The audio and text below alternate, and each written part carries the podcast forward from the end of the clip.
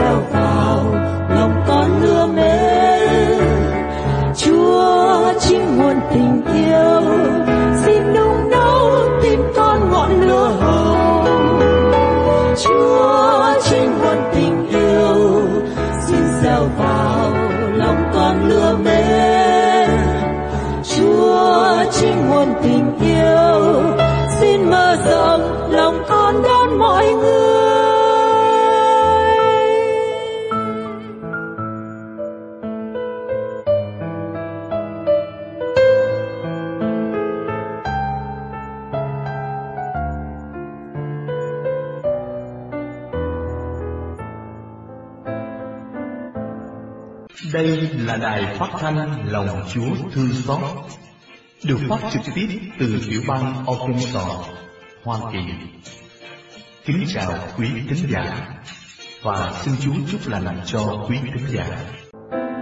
khi con tự hiến thân mình là lúc con được nhận lãnh khi con cương quyết quên mình là lúc gặp lại bản thân bao dung tha thứ cho người. Là lúc chính con được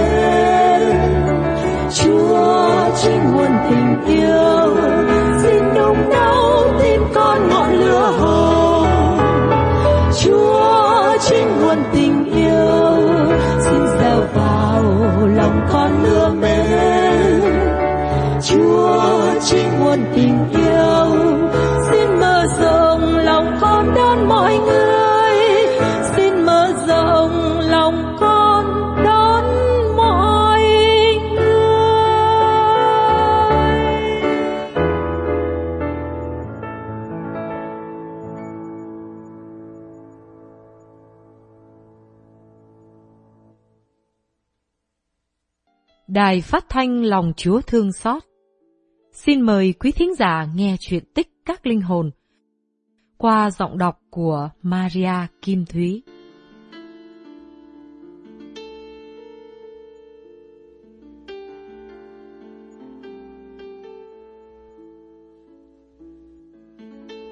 Ngày 17 Rước lễ là dâng lên Chúa vinh quang cả thể và cứu các đẳng linh hồn tuyệt diệu.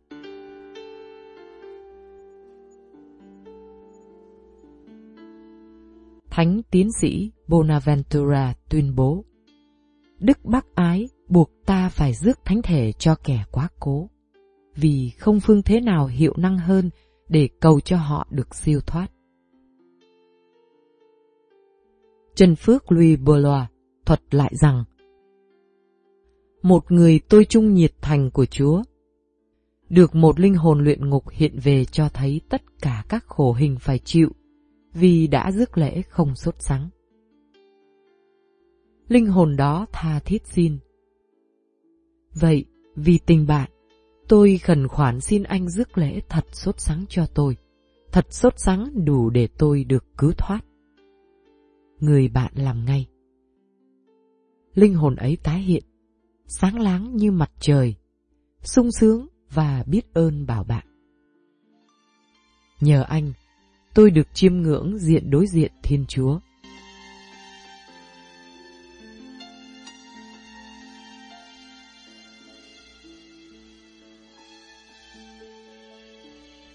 Một chuyện lạ khác xảy đến cho Trần Phước Joanna thánh giá như sau. Các thiên thần đưa đến cho bà rước một bánh thánh đã truyền phép để giải thoát cho một linh hồn khi còn sống, đã hết lòng sùng kính phép thánh thể. Trần Phước đang đọc kinh mà ngất trí. Một nữ tu vào phòng, đụng bàn đụng ghế, làm bà tỉnh. Trần Phước lớn tiếng bảo. Chị đi ra, và khéo đừng đụng đến vật thánh trên khăn đó. Vì là mình thánh chúa các thiên thần đã đưa đến. Dì Phước bỡ ngỡ hỏi. Làm sao có thể như thế được? Trần Phước Doana kể lại tự sự và dặn giữ kín. Một tội nhân ngoan cố vẫn đắm đuối trong tội lỗi, vừa bị án lửa hòa ngục, đã chết khi miệng còn ngậm mình thánh chúa.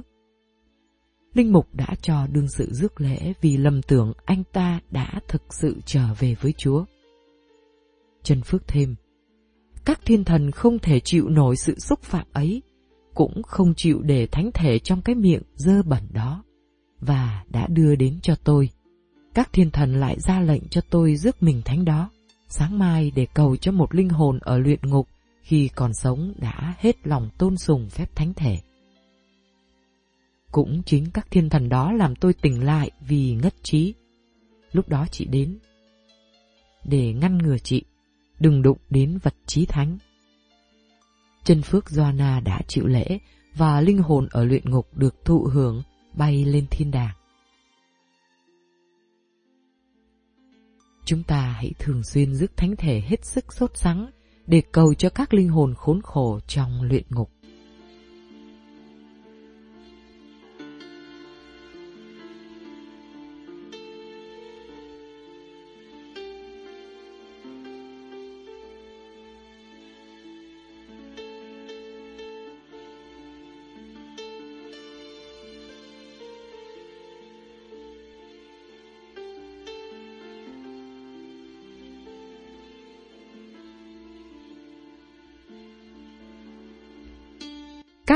Cứu giúp rất đắc lực các đẳng linh hồn.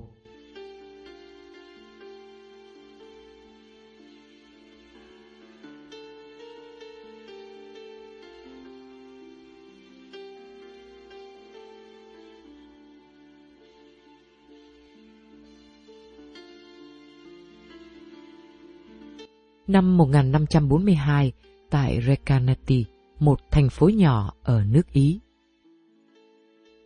Bà Lixuni rất đạo đức, có hai cậu con trai, nhân đức cùng lớn lên với tuổi tác. Bỗng đầu tiền tài phá nhân nghĩa, hai cậu trở nên bất hòa, rồi đi đến bạo hành. Anh đánh em một bập tai, em liền đâm anh một nhát gươm vào ngực. Giết anh xong, cậu em chạy trốn. Nhưng công lý đã kịp trận cậu lại, và bắt chịu một khổ hình khủng khiếp. Cậu bị trói lại với xác anh và chôn sống ban đêm trong nghĩa trang các thầy dòng phan sinh.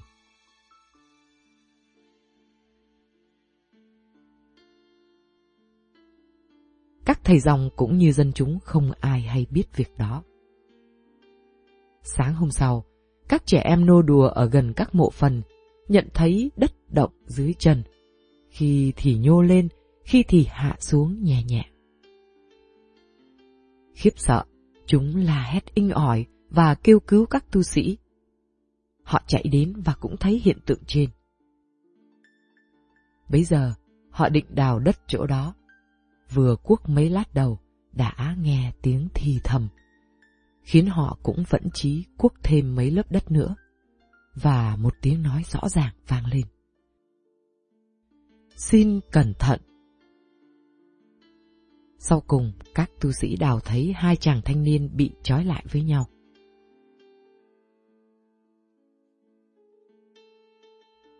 Chuyện lạ bay nhanh như chớp khắp thành phố Recanati.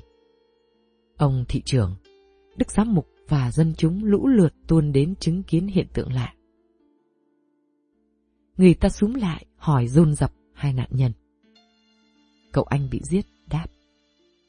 Khi con thấy thế nào cũng chết, con tha thứ cho em con và phú mình trong tay Chúa trước tiên, rồi cầu xin chân phước Lucadio mà mẹ con thường khuyên nhủ thành kính đặc biệt từ khi còn tấm bé. Và vị thánh dòng phan sinh này không những đã phù trợ con trong lúc nguy tử, mà còn xin cho con được thoát khỏi luyện ngục và linh hồn về với xác để đoái tội lập công. Về phần con, cậu em nói, khi họ cột con với thi thể anh con để chôn sống, con cũng cầu xin chân phước Lucadio và dục lòng ăn năn tội cách chọn, cùng hứa sẽ vào dòng thánh Francisco nếu được sống. Thân mẫu hai anh đóng các vai chính trong bi kịch. Bà Luxuni đã chạy tới với những người đến trước nhất. Bà lặng đi trong suối lệ buồn vui. Khi bà nói được, bà kể bà đã có lòng tôn kính đặc biệt chân phước Lucio như thế nào. Đã dâng hai con cho Trần Phước từ khi mới lọt lòng mẹ. Đã xin Ngài đừng để con bà chết mất linh hồn. Trần Phước đã làm hơn thế nữa.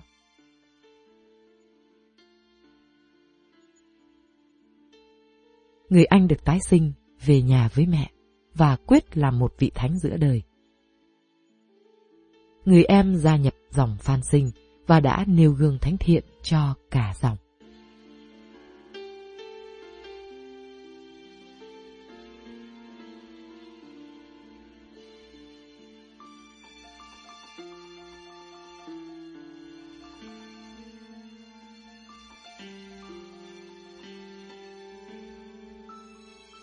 khấn xin các đảng linh hồn rất hiệu nhiệm. Thánh Kinh dạy rằng, những ai cứu trợ người nghèo sẽ được Chúa giải thoát trong những ngày xấu. Trong ngày lễ các đẳng linh hồn, giáo hội áp dụng những lời đó cho những kẻ giúp đỡ các đẳng linh hồn.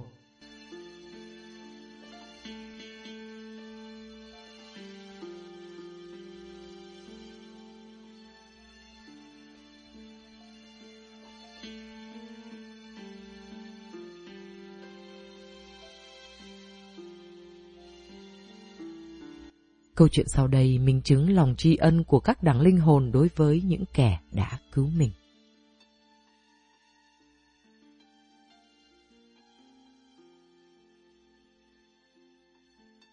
Fresen là một người bán sách lớn ở Ba Lan, đã viết bức thư này cho cha Montfort dòng tên. Con viết để tin cho cha rõ là vợ con và con trai đã được ơn lạ lành bệnh đang khi con đọc quyển sách cha viết về sự nhiệt tình đối với các đảng linh hồn. Người ta đến tin cho con là con trai con lâm một trọng bệnh gần hấp hối. Các thầy thuốc đều chạy cả và con chuẩn bị tang lễ. Con liền có ý nghĩ là có thể cứu bằng một lời khấn với các đảng linh hồn.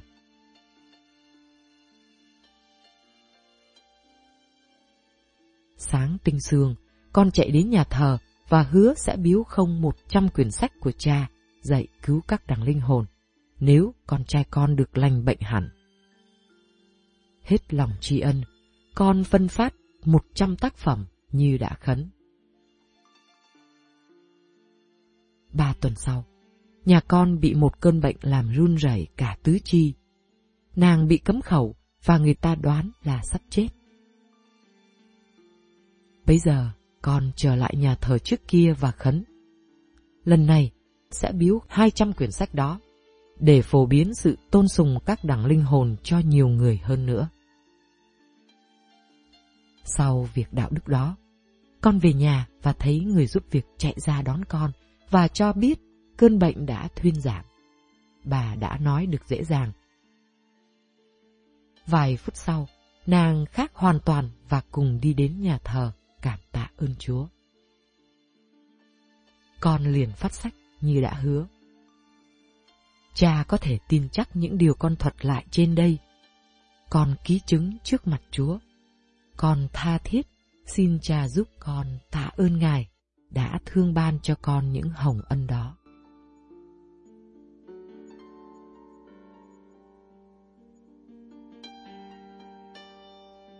Lời nguyện Lạy Chúa, chúng con quyết tâm tôn kính các thánh là những người con cưng của Chúa, đặc biệt như thánh quan thầy của chúng con. Chúng con quyết tâm tôn kính các đẳng, cũng là những người con cưng của Chúa đang lâm nạn. Tha thiết xin Chúa cho chúng con luôn luôn thể hiện những quyết tâm đó.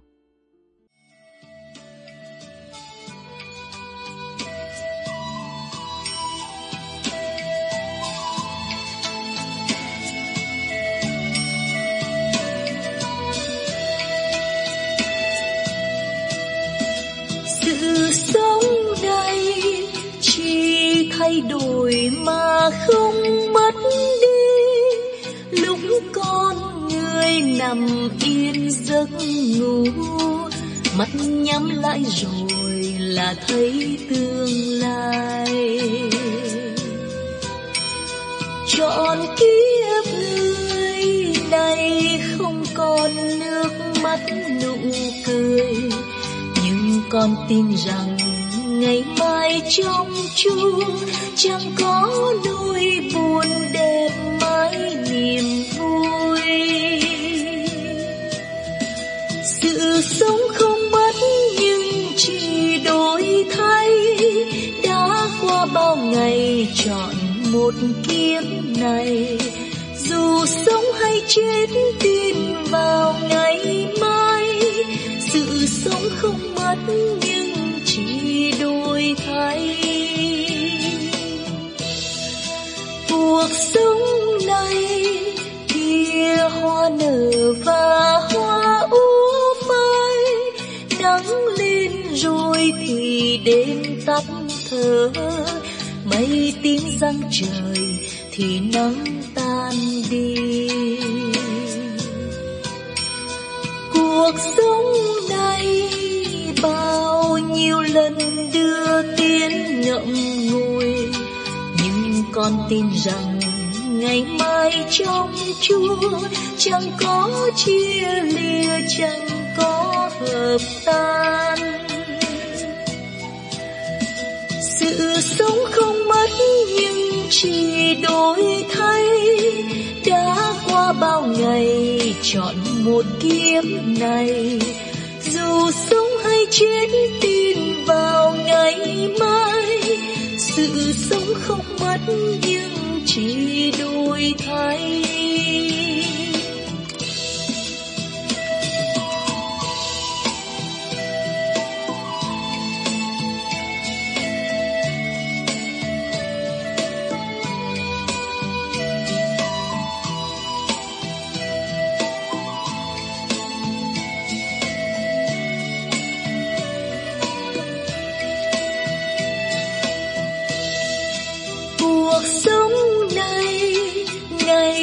Chưa chọn mà đêm đã lên, lá thay mùa thời gian biến đổi, như vó câu dồn tựa thoáng mây bay. Một kiếp người chưa bao ngày đã đến cội nguồn, nhưng con tin rằng ngày mai trong chung muôn đời chẳng có thời gian. Sự sống không mất nhưng chỉ đổi thay. Đã qua bao ngày chọn một kiếp này. Dù sống hay chết tin vào ngày mai. Sự sống không mất nhưng chỉ đổi thay.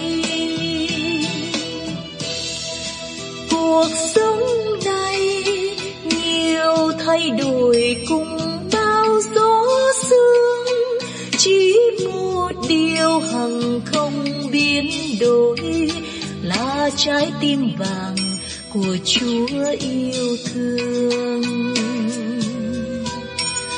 ngày giá tư xuôi tay nằm trong cát bụi tàn, nghe xôn xao trời lời ru êm ái.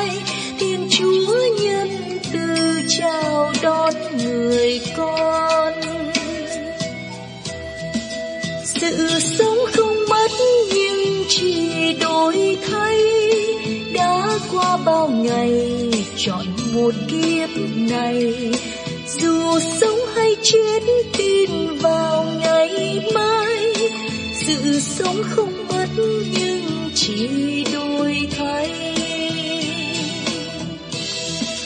Sự sống không mất nhưng chỉ đổi thay.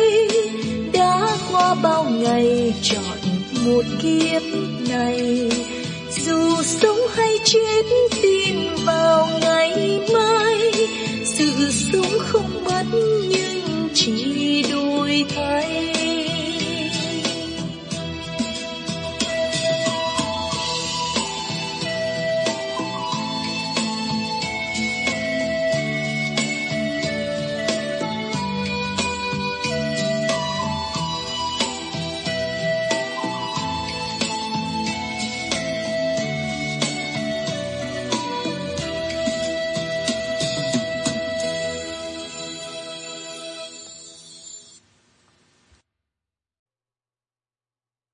Xin quý vị và các bạn mở radio lòng Chúa thương xót để hiệp thông lần chuỗi lòng Chúa thương xót lúc 3 giờ, lần chuỗi Kinh Mân Côi, lần chuỗi Thánh Du Xe, lần chuỗi Chúa Thánh Thần vào lúc 8 giờ tối.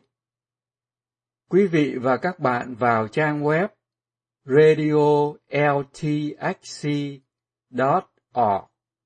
để xem hướng dẫn nghe radio. Chân thành cảm ơn quý vị và các bạn.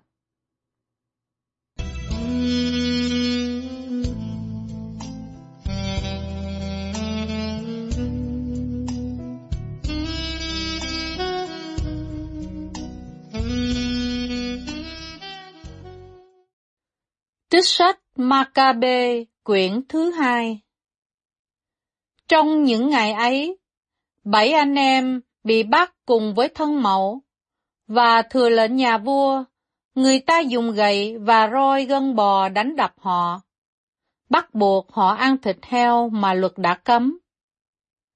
Đặc biệt là bà mẹ đáng ca tụng và ghi nhớ. Chỉ trong một ngày, bà chứng kiến bảy con mình chết. Bà vui lòng chịu đựng và trông cậy vào Thiên Chúa. Bà đầy khôn ngoan, dùng tiếng của cha ông, can đảm, khuyên bảo từng đứa con. Bà dùng sự hăng say nam nhân mà nâng đỡ tâm hồn phụ nữ của bà. Bà nói với các con, Mẹ không biết các con đã thành hình trong lòng mẹ ra sao, vì không phải mẹ ban cho các con tinh thần, linh hồn và sự sống. Cũng không phải mẹ sắp đặt các chi thể của mỗi con, nhưng là đấng sáng tạo vũ trụ, người đã dựng nên loài người và sáng tạo mọi sự với lòng nhân hậu. Người sẽ trả lại cho các con tinh thần và sự sống. Vì giờ đây, các con coi rẻ mạng sống các con, để bảo vệ luật pháp của người.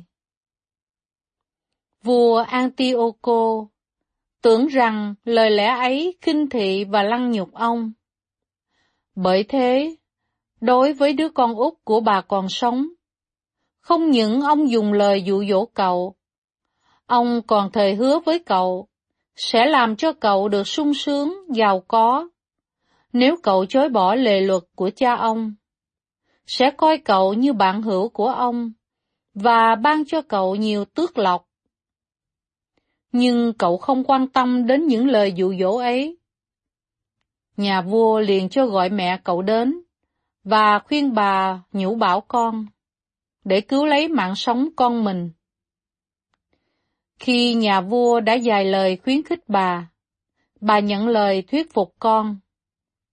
Vậy, bà cúi sát vào con bà, đánh lừa nhà vua độc ác ấy, Bà còn dùng tiếng của cha ông mà nói rằng, Hỡi con, hãy thương mẹ đã cưu mang con chín tháng trong dạ, đã cho con bú sữa trong ba năm, đã nuôi dưỡng và dẫn dắt con cho tới tuổi này. Con ơi, mẹ xin con hãy nhìn xem trời đất và tất cả mọi sự trong đó. Con biết rằng Thiên Chúa đã tác tạo những vật đó và loài người từ hư vô. Nên con đừng sợ tên lý hình này. Một, hãy tỏ ra xứng đáng với các anh con và hãy nhận lấy cái chết. Để nhờ lòng lân tuất của Chúa, mẹ sẽ gặp con cùng với các anh con. Bà mẹ vừa dứt lời, thì cậu con út lên tiếng rằng, các ông còn chờ gì nữa? Tôi không tuân lệnh nhà vua đâu. Nhưng tôi tuân theo lệ luật mà Mô-xê đã ban cho cha ông chúng tôi. Còn nhà vua là kẻ đã bày ra đủ thứ để bắt hại dân Do Thái. Nhà vua sẽ không thoát khỏi tay Thiên Chúa đâu. Đó là lời Chúa. Tạ ơn Chúa. Chúa ở cùng anh chị em. Và ở cùng cha. Tin mừng Chúa Giêsu Kitô theo Thánh Luca. Lạy Chúa, vinh danh Chúa. Khi ấy, Chúa Giêsu phán thêm một dụ ngôn nữa, vì người đã đến gần Jerusalem, mà dân chúng lại cứ tưởng là nước Thiên Chúa sắp xuất hiện trong giây lát. Vậy người phán rằng, có người quý tộc kia đi phương xa để được phong vương rồi trở về. Ông cho gọi mười người tôi tớ đến, giao cho họ mười nén bạc và dặn rằng, hãy làm lợi cho đến khi ta trở về. Nhưng các người dân của ông ấy ghét ông, sai người đi theo mà rằng, chúng tôi không muốn ông ấy làm vua chúng tôi. Được phong vương rồi trở về, cho gọi các tôi tớ mà trước kia ông đã giao tiền cho, để biết mỗi người đã làm lợi được bao nhiêu. Người thứ nhất đến và thưa, tâu vua, nén bạc của vua đã sinh lợi được mười nén. Nhà vua bảo, được, hỡi người tôi tớ tốt lành, ngươi đã trung tín trong điều nhỏ mọn, ngươi sẽ được quyền cai trị mười thành. Người thứ hai đến thưa, tâu vua, nén bạc của vua đã sinh lợi được năm nén. Nhà vua đáp, ngươi cũng vậy, hãy cai quản năm thành. Người thứ ba đến thưa, tâu vua, đây nén bạc của vua, tôi còn giữ trong khăn, vì tôi sợ ngài. Ngài là người hà khắc, và lấy cái ngài không gửi, gặt cái ngài không gieo. Vua phán rằng, hở đầy tớ bất lương, ta cứ lời ngươi mà xử ngươi. Ngươi đã biết ta là người hà khắc, lấy cái ta không gửi, gặt cái ta không gieo. Sao ngươi không gửi bạc ta ở ngân hàng? Để rồi khi ta trở về, ta có thể lấy cả vốn lẫn lời. Vua liền bảo những người đứng đó rằng, hãy lấy nén bạc của nó mà trao cho người đã có mười nén. Họ tâu rằng, tâu vua, người ấy đã có mười nén rồi. Vua đáp, ta nói cùng các ngươi, ai có sẽ cho thêm, và người đó sẽ được dư dật, còn ai không có, người ta sẽ lấy đi cả cái nó đang có. Còn những kẻ nghịch cùng ta, không muốn ta làm vua, hãy đem chúng ra đây và giết chúng trước mặt ta. Nói thế rồi, Chúa liền dẫn họ lên Jerusalem. Đó là lời Chúa. Lạy Chúa Kitô, ngợi khen Chúa. Kính thưa quý bạn chị em, chúng ta nghe một dụ ngôn nó khác với dụ ngôn của Thánh Matthew, nhưng mà cái tình tiết nó cũng gần gần như vậy. Ở đây trong cái dịp mà vua Herode cả đã chết năm thứ tư, thì những đứa con của ông ta sẽ được tiếp nối cái ngai vua đó. Nhưng mà có nhiều đứa con, trong đó ít ra là bốn đứa con.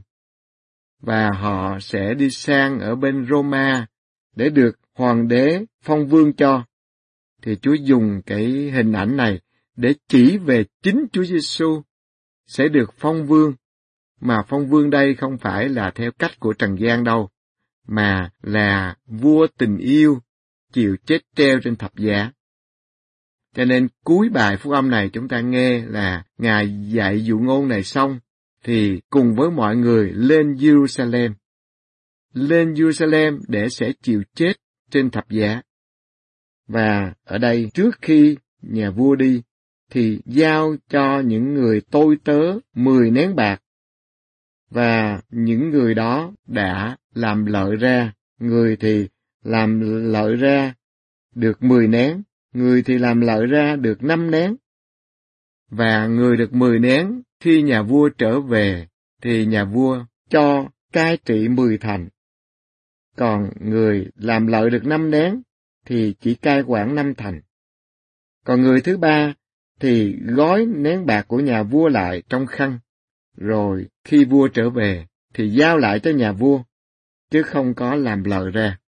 Và vua đã phán là người tôi tớ này là tư tôi tớ bất lương, đã nghĩ nhà vua là người hà khắc, mà không có chịu gửi bạc ở ngân hàng hoặc là xin lời ra để nhà vua có thể có cả vốn lẫn lời. Nhưng mà người này đã nghĩ sai về nhà vua, cho nên đã không xin lời và cứ giữ nguyên đó và phải chịu trách nhiệm là bị xử án khi nhà vua lấy cái nén bạc đó giao cho người có mười nén. Ai có sẽ cho thêm, còn ai không có, người ta sẽ lấy đi cả cái nó đang có. Vì chúng ta đã nhận lãnh rất nhiều. Đó là những nén bạc. Mà ở đây chúng ta có thể nói sức khỏe, tài năng, thời gian, tiền bạc, tất cả là lãnh nhận từ nơi Chúa. Nếu chúng ta biết xin lời ra để làm vinh danh Chúa, thì chúng ta sẽ được hưởng hạnh phúc với chủ của chúng ta là Thiên Chúa tình yêu. Chúa dùng cái hình thức sự án này để chỉ về việc mà Chúa sẽ trở lại để tính sổ với từng người chúng ta. Nhất là sau khi chúng ta chết, chúng ta đều chịu phán xét riêng và phải chịu trách nhiệm tất cả những gì chúng ta làm. Ở đây, Thiên Chúa rất là công bằng. Ngài nhìn cái nỗ lực của con người yêu mến Chúa và yêu thương nhau, nhiều hay là ít, mà thưởng công cho. Người làm lợi ra được mười nén, thì được cai trị mười thành. Còn người làm lợi năm nén thì chỉ cai trị năm thành thôi. Cho nên Chúa Giêsu là vua tình yêu. Ngài nhìn cái nỗ lực của tất cả, từng người một, để tất cả chúng ta sẽ lãnh cái hạnh phúc ở mãi mãi bên Chúa là nguồn hạnh phúc của chúng ta. Càng yêu mến Chúa nhiều thì càng gần Chúa hơn, càng hạnh phúc hơn. Chúa cho mọi người được tự do. Đến với Chúa, được tự do yêu mến Chúa, bao nhiêu có thể. Và chúng ta càng yêu mến Chúa nhiều, chúng ta càng nhận lãnh nhiều hơn, chứ không phải là chúng ta yêu mến Chúa nhiều, thì chúng ta sẽ ở xa cách Chúa. Chúa là Thiên Chúa tình yêu, yêu cho đến chết trên thập giá, và Ngài là vua hòa bình, vua tình yêu, yêu đến độ trao ban cả mạng sống của Ngài để cho chúng ta được sống hạnh phúc đời đời với Thiên Chúa, chứ không phải chỉ dừng lại ở những cái chóng qua của trần gian. Chúng ta là những người con của Cha trên trời. Chúa không xét xử chúng ta theo cái kết quả chúng ta làm được bao nhiêu theo kiểu của trần gian với số lượng, mà Chúa nhìn cái nỗ lực của chúng ta, chúng ta yêu mến Chúa bao nhiêu và chúng ta nỗ lực bao nhiêu trong khả năng của chúng ta. Và càng yêu mến Chúa thì chúng ta nỗ lực để làm những gì đẹp lòng Thiên Chúa, làm vinh danh Chúa và cứu rỗi các linh hồn, chứ không phải để được tiền bạc vật chất trần gian đâu. Chúa nói về cái việc làm lờ ở trần gian về tiền bạc, nhưng không phải nói về tiền bạc, mà nói về tất cả những gì chúng ta có là nhận lãnh từ nơi Chúa, để chúng ta biết làm sao cho vinh danh Chúa, làm sao để cứu rỗi các linh hồn, làm sao để ơn thánh của Chúa mà chúng ta đã nhận lãnh qua bí tích rửa tội, và đặc biệt là các bí tích khác, nhất là bí tích mình máu của Chúa, qua lời của Chúa, biến đổi chúng ta thành những chứng nhân cho tin mừng tình yêu của Chúa, để mỗi người chúng ta hoàn toàn sống cho Chúa, và giờ Chúa gọi chúng ta là giờ hạnh phúc cho mỗi người chúng ta, là giờ chúng ta ở mãi mãi với Thiên Chúa trên thiên quốc. Cho nên, người đã sống hết lòng yêu mến Chúa, thì họ đi vào hướng hạnh phúc với Thiên Chúa. Còn người nghĩ sai về Chúa và chỉ nghĩ về mình thôi, lo cho công việc của mình, còn ơn thánh của Chúa, những gì Chúa ban cho, thì chỉ gói trọn lại để đó, không quan tâm gì tới Chúa nữa, không muốn xin lời cho Chúa, thì dĩ nhiên phải chịu trách nhiệm về những gì mình làm, để chúng ta thuộc về Chúa hay là thuộc về cái tôi ích kỷ kiêu ngạo của mình. Thì những ai muốn loại trừ Chúa, nghịch cùng Chúa, và không muốn tôn Chúa là vua tình yêu người trị trong tâm hồn chúng ta, thì dĩ nhiên không có chỗ ở trên thiên đàng, là chính chúng ta cũng đã tự giết mình rồi. Còn những ai yêu mến Chúa, thì dùng tất cả những gì Chúa ban cho, để lời của Chúa thật sự biến đổi cuộc đời chúng ta, và chúng ta trở nên những chứng nhân cho tin mừng tình yêu của Chúa ở giữa trần thế này. Chúng ta là những người con của Cha trên trời. Ngài chờ đợi từng người chúng ta biết yêu mến Chúa và làm tất cả gì, làm vinh danh Chúa, chứ không phải để chúng ta tìm cái tôi kiêu ngạo ích kỷ của mình và những lời khen tiếng chê của Trần gian.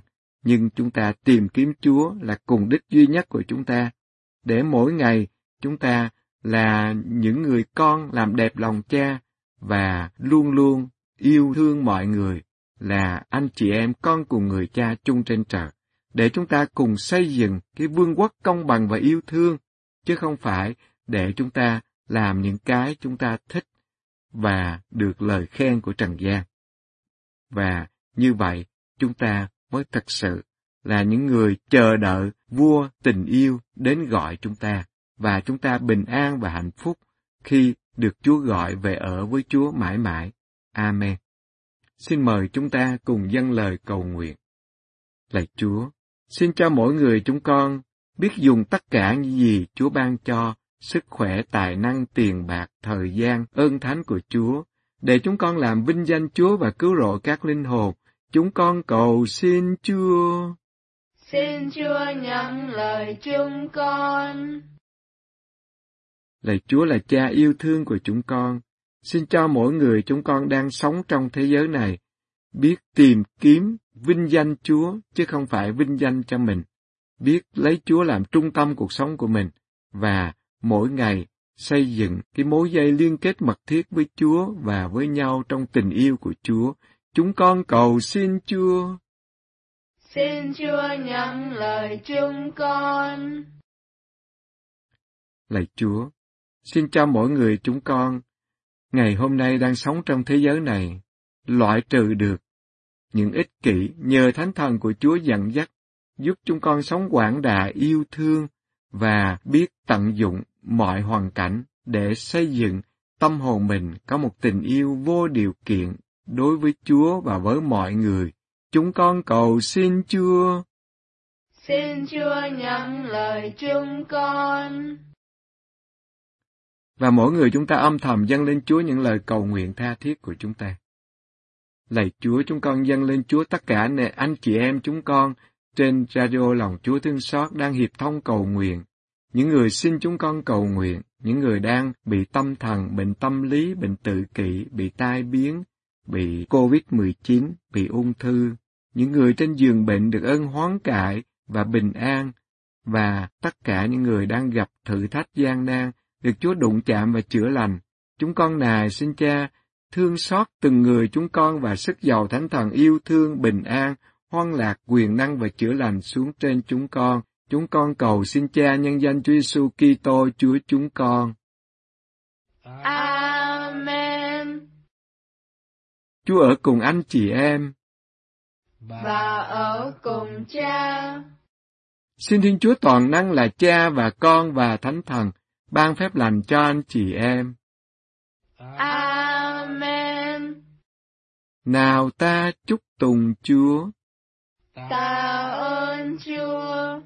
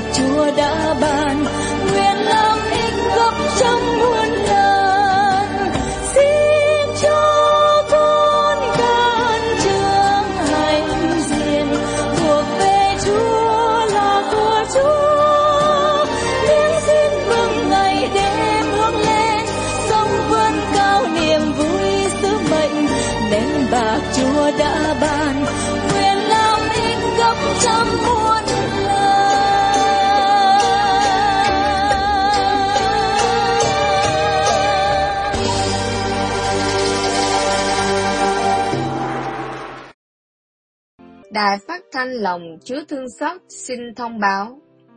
Đức mẹ Pullman hiện đang thánh du tại Wichita, Kansas. Quý vị nào muốn rước Đức mẹ về gia đình để cầu nguyện, xin gọi cho chị Xoan Nguyễn, số phone 316 992 4895 hoặc chị Lan Chi, số phone 405 973 6348. Quý vị có thể vào website radio lòng thương xót chúa chấm org viết tắt là radio ltxc chấm org để biết thêm về tiểu sử Đức Mẹ Pullman. Xin cảm ơn quý thính giả.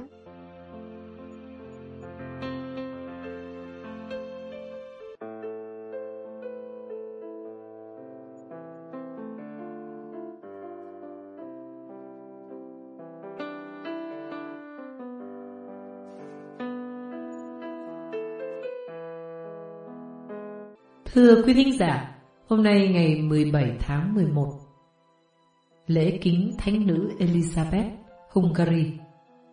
Đài phát thanh lòng Chúa Thương Xót kính mời quý thính giả nghe về cuộc đời Thánh Nhân qua giọng đọc của Maria Kim Thúy.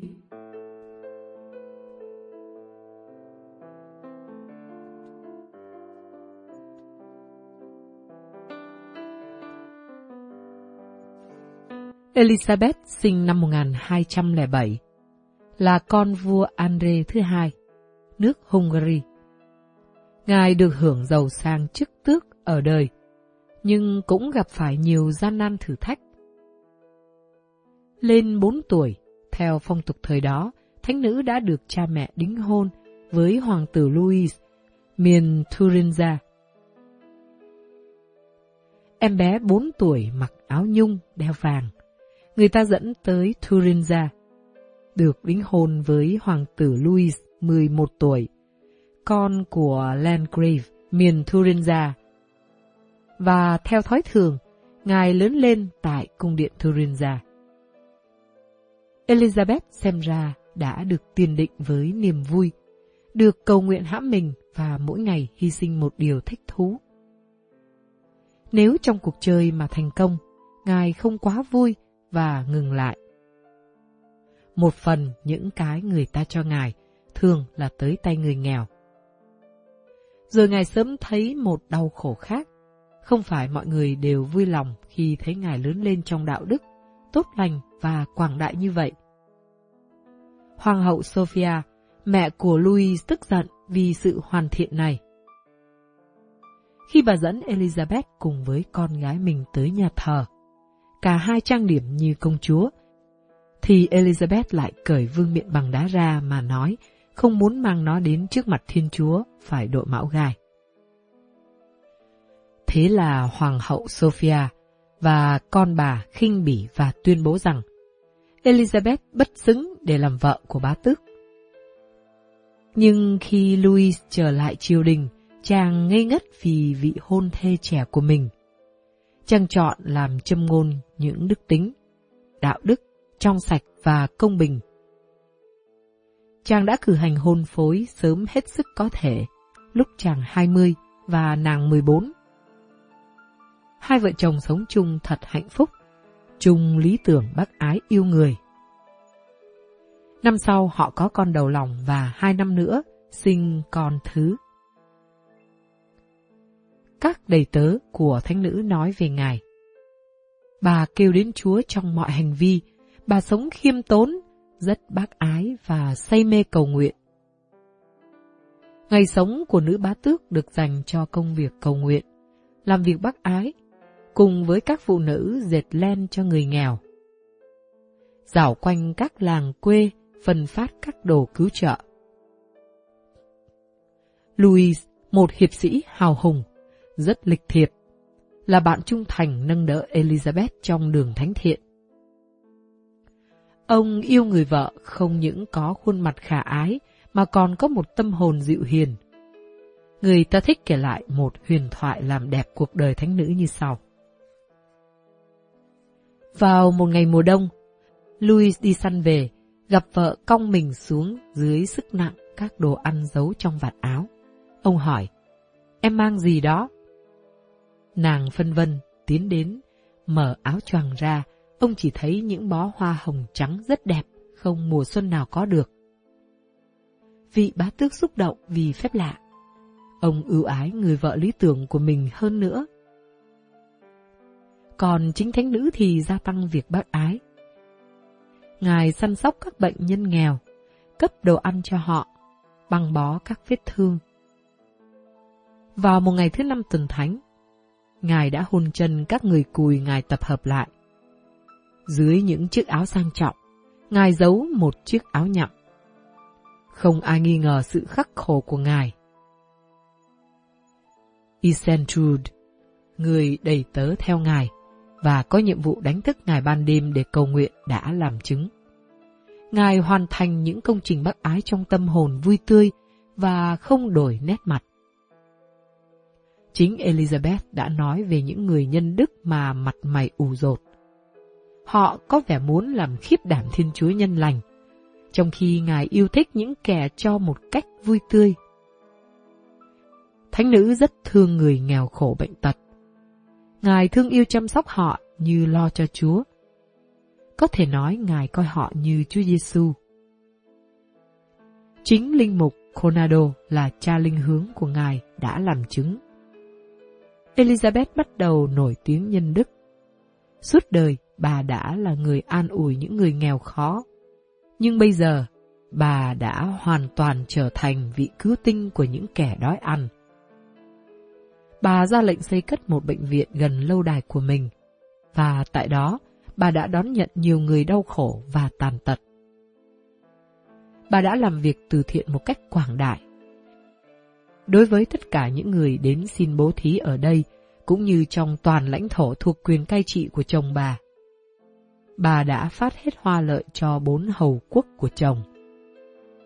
Bà quảng đại đến nỗi sau cùng phải bán cả trang sức và y phục quý giá để giúp người nghèo. Bà có thói quen mỗi ngày hai lần, sáng và chiều, đích thân thăm các bệnh nhân, đích thân chăm sóc những người bệnh ghê tởm nhất trong bọn họ.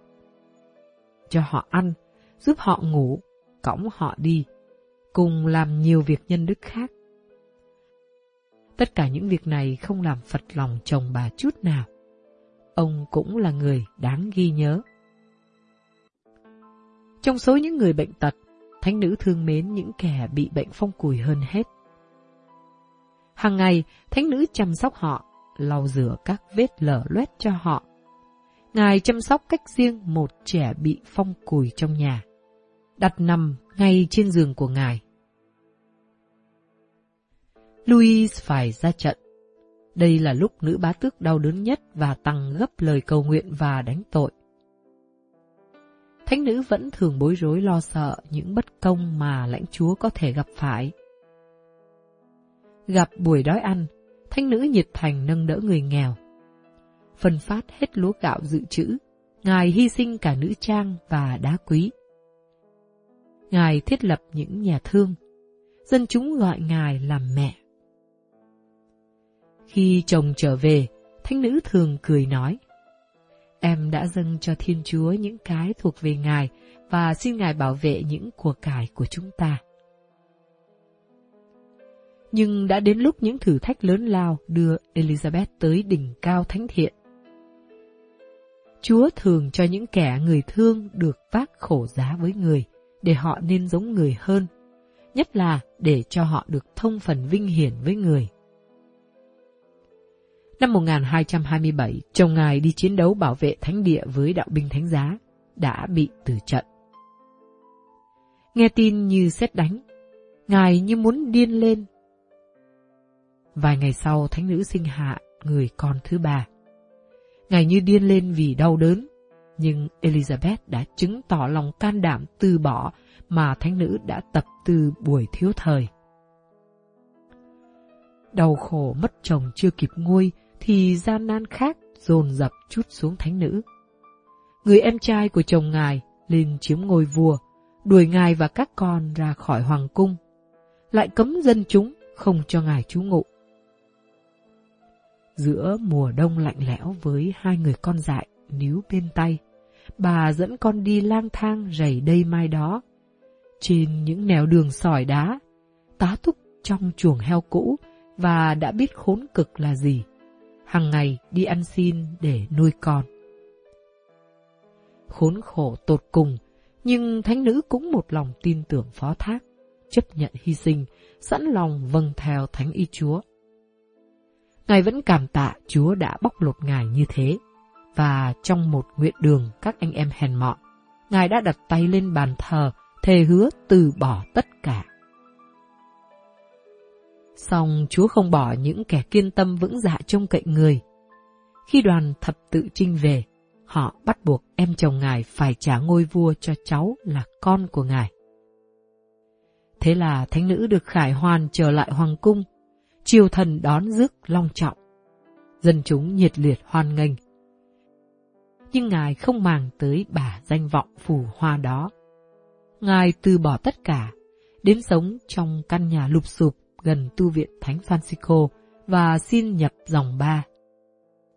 Sống trọn đời hy sinh vì Chúa, vì người nghèo. Cậu của Ngài là giám mục miền Bamberg, rất muốn Ngài tái giá và gọi Ngài tới lâu đài Haute Francois, nơi đặt các xương cốt của chồng Ngài. Nhận xương cốt, Ngài nguyện vâng phục và tạ ơn Thiên Chúa. Lạy Chúa, con yêu biết bao, nhưng Chúa biết con không hối tiếc việc hy sinh người yêu của con cho Chúa. Anh đã tự hiến mình cho Chúa. Con cũng hiến dâng anh cho Chúa để yểm trợ thánh địa. Nếu được, con cho cả thế giới để đổi lấy anh, rồi chúng con cùng đi ăn xin với nhau. Nhưng con xin rằng, nếu trái với ý Chúa, con sẽ không muốn chuộc lại sự sống của anh, cả đến sợi tóc đi nữa. Nguyện ý Chúa thành sự trong chúng con. Người quá phụ trẻ không muốn có phần gì đối với vinh hoa trần thế nữa. Bà mặc áo dòng ba Francisco, và dùng tiền của chồng để lại để điều hành một nhà thương là nơi bà ngồi ăn chung với các bệnh nhân nghèo khó. Sau cùng, bà ở trong một ngôi nhà bằng cây vách đất. Bà diệt vải để nuôi thân và chịu những hy sinh cực khổ hơn. Cha giải tội của ngài là Conrad thấy sự dịu hiền của ngài tạo nên cảm tình của hai người bạn từ hồi trẻ và nay đang theo ngài nên không cho ngài giữ họ gần mình nữa. Thay vào đó là một đứa trẻ vô giáo dục và một bà điếc lác khó chịu. Elizabeth đối xử với họ cách âu yếm, như với bạn bè và giành lấy những công việc gớm ghiếc nhất. Một đứa trẻ bất toại, ngài săn sóc bắt ngài thức dậy mỗi đêm sáu lần và chính ngài giặt rũ quần áo hôi hám của nó. Khi đứa trẻ chết, Ngài thay vào đó một đứa trẻ phong cùi và nói, Tôi đang cởi dây giày cho em. Đối với tôi, Chúa Giêsu đang ở vào địa vị của em. Đứa trẻ chết, lại một người bị bệnh trứng tóc, sống bên Ngài. Vị hướng dẫn còn dùng đến những cư xử nghiệt ngã lạ lùng. Nhà chép sử nói rằng, ông ta có thể đánh vào mặt Ngài, nhưng thánh nữ đủ mạnh để chịu đựng như một người đang chiêm niệm. Ngài qua những giờ ngây ngất và nét mặt trở nên rực sáng. Nhưng Elizabeth yếu dần và qua đời lúc mới 24 tuổi. Như lời cha linh hướng của Ngài nói, trước lúc bà chết tôi đã giải tội cho bà. Tôi hỏi bà định thế nào về số tài sản và bất động sản của bà. Bà trả lời, phân phát tất cả cho họ. Trừ chiếc áo dài tồi tàn mà bà vẫn mặc, và bà muốn khâm liệm với chiếc áo dài đó. Sắp đặt hết mọi việc, bà năng nói về những điều hay nhất mà bà nghe được trong bài giảng. Rồi rất sốt sắng, bà phó mọi người xung quanh cho Chúa và chút hơi thở cuối cùng, một cách im ái như ngủ vậy. Đó là ngày 17 tháng 11 năm 1231 từng đoàn người lũ lượt hành hương kính viếng mộ ngài và đã có rất nhiều phép lạ xảy ra ở đó. Bốn năm sau, Đức Giáo Hoàng Gregorio thứ 9 đã tôn phong ngài lên bậc hiển thánh. cả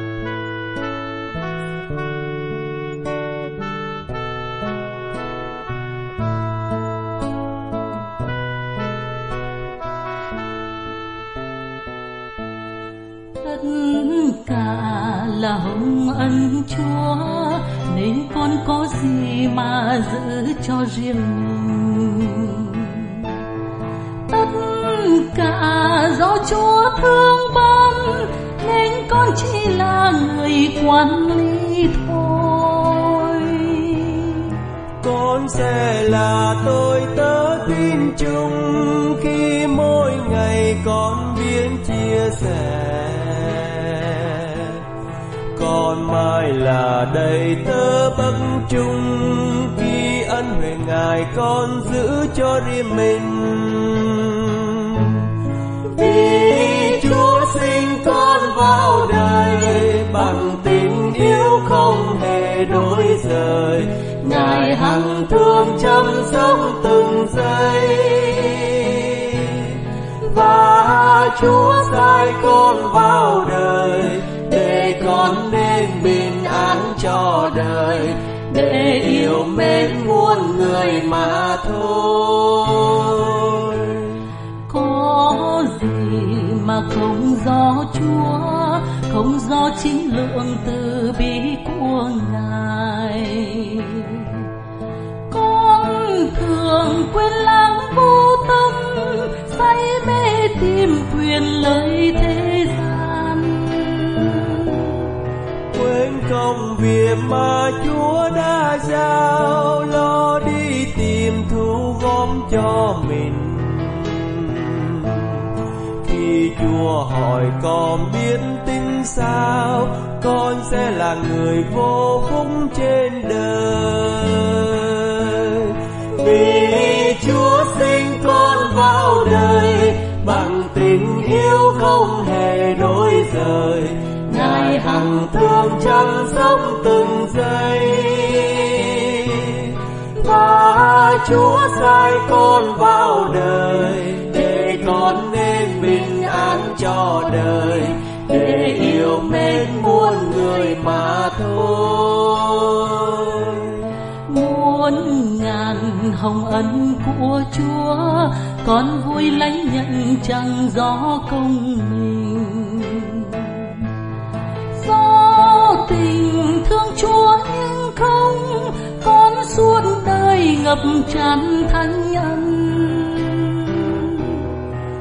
con xin ngài soi sáng tri tâm, lo đi tìm ân phúc muôn đời. Lo vun tròn tình nghĩa với nhau, yêu hết mọi người như chúa yêu mình.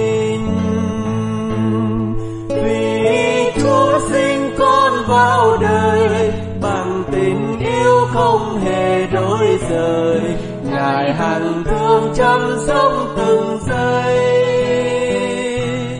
Và chúa sai con vào đời, để con nên bình an cho đời, để yêu mến muôn người mà thôi.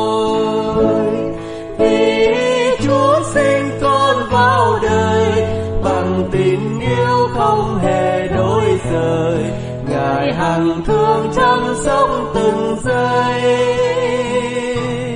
Và chúa sai con vào đời để con nên bình an cho đời, để yêu mến muôn người mà thôi